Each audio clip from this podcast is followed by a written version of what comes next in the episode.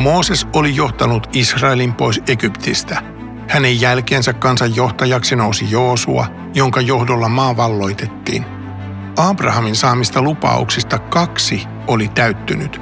Hänen jälkeläisensä olivat jo suuri kansa, ja nyt he saisivat omakseen luvatun maan. Oliko kaikki nyt hyvin? Ihmisillä hyvä tahto ja maassa rauha. Kaikkea muuta. Kansa vajosi huonoon elämään johtajien kuoleman jälkeen.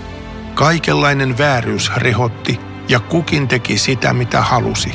Vuosisadat kuluivat ja sitten Jumala nosti kansalle kuninkaan.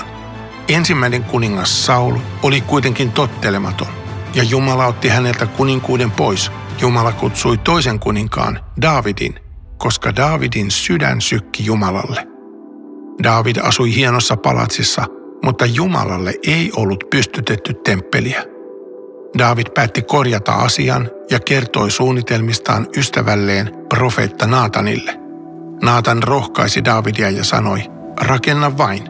Jumala on sinun kanssasi ja ihan varmasti mielellään sallii sinun toteuttaa tuon hankkeen. Mutta yöllä Naatan sai Jumalalta viestin. Hänen piti heti aamulla mennä kertomaan se Davidille. Naatan alkoi kertoa, mitä Jumala oli sanonut – Sinäkö tekisit minulle asuinpaikan ja rakentaisit temppelin? Ei, sinä et rakenna, mutta sinun poikasi rakentaa minulle temppelin. Minä pidän hänen valtaistuimensa vahvana ikuisuuteen asti. Jumalan lupaus toteutui ja Davidin poika Salomo rakensi temppelin Jerusalemiin. Salomo ei kuitenkaan ollut se poika, jota Naatanin ennustus lopulta tarkoitti – Ajan rattaiden oli vielä pyörittävä ja historian piti vieriä noin tuhat vuotta ennen kuin uusi päähenkilö nousisi näyttämölle.